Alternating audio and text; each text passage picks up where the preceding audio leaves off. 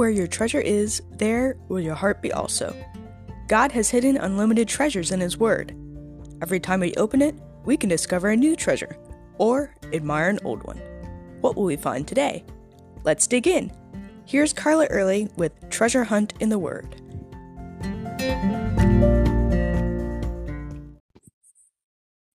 Jesus said, I am the way, the truth, and the life.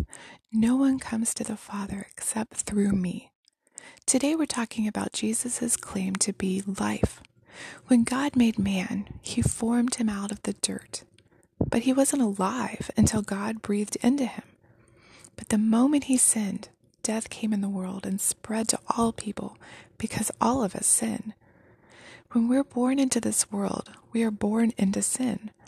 As Paul put it in Ephesians, we are dead in our sin. Essentially, our spirit is dead, unresponsive to God, and there's nothing we can do about it. Only God Himself can bring us to life.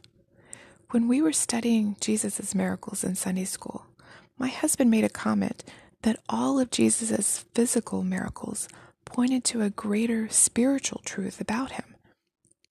I never had thought of it before, but when he made blind men see, he was also claiming that he was there to open the eyes of those who were spiritually blind so they could see him for who he really was God and they could see themselves for who they really were sinners in need of salvation.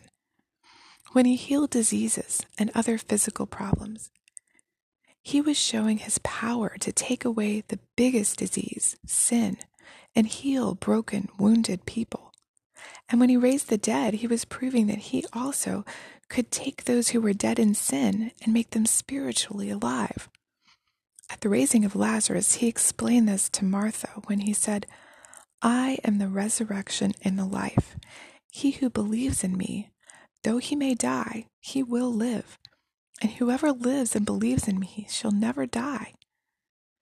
The moment we believe and place our faith in Jesus, we die to sin, but we are made alive in spirit.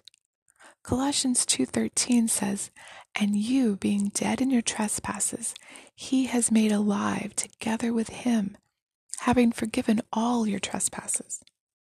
Jesus said, Whoever believes in him should not perish but have eternal life. Romans 5 explains that through one man, Adam, sin and therefore death entered the world and reigned until Jesus came along and conquered death so that he could give us eternal life.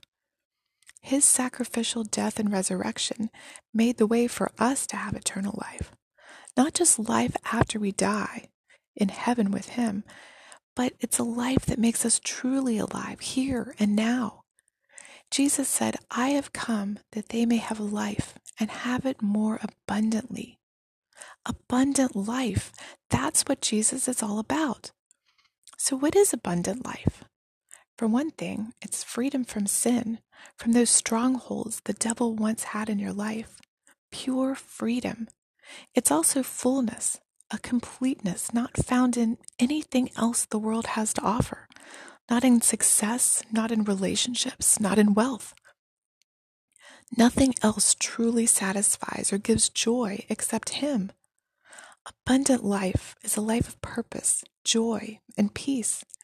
It's the kind of life that can't be devastated by circumstances. It's a life full of surprises, exceedingly abundantly more than we could ask or think. As Paul says in 1 Corinthians 2 9, no eye has seen, no ear has heard, no mind has conceived what God has prepared for those who love him. And that goes both for here on earth and in heaven. Not that everything in our life will be easy or even safe. But with Jesus by our side, in any situation, we can have a full and joyful life because that's who He is. That's what He came to give us. Do you have eternal, abundant life? Jesus said, I am the way, the truth, and the life. No one comes to the Father except through me. You can contact us at treasurehuntintheword at gmail.com. Also, if you'd like to share a treasure God has given you by doing an episode, please contact us. You can listen to other episodes on our website which you'll find in the description below. Thanks for listening, and remember, where your treasure is, there will your heart be also.